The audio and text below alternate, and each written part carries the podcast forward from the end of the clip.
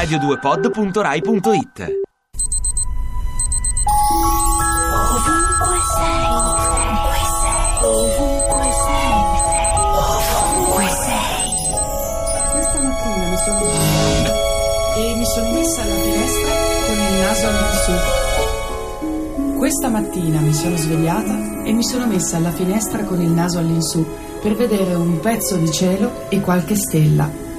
Mi sono chiesta chissà come nasce il desiderio di andare lassù e di sapere cosa succede sopra la nostra testa. Ci pensavo per via di un'intervista che ho letto qualche giorno fa a una scienziata di 77 anni.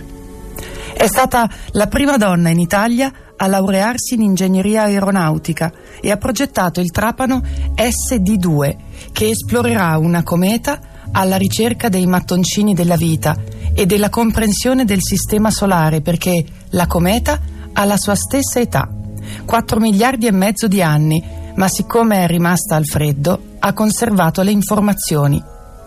Amalia Ercoli Finzi dice che sarebbe meraviglioso trovare qualcosa di organico e che un pezzetto di quella forma di vita potrebbe avere fatto un lungo viaggio fino alla Terra.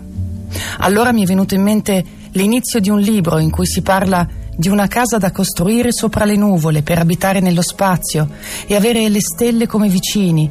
E mi sono detta che la poesia e la scienza sono come quelle due, come la cometa e la Terra, e si scambiano cose buone, anche se sono molto lontane, proprio come succede in amore. Ti piace Radio 2? Seguici su Twitter e Facebook.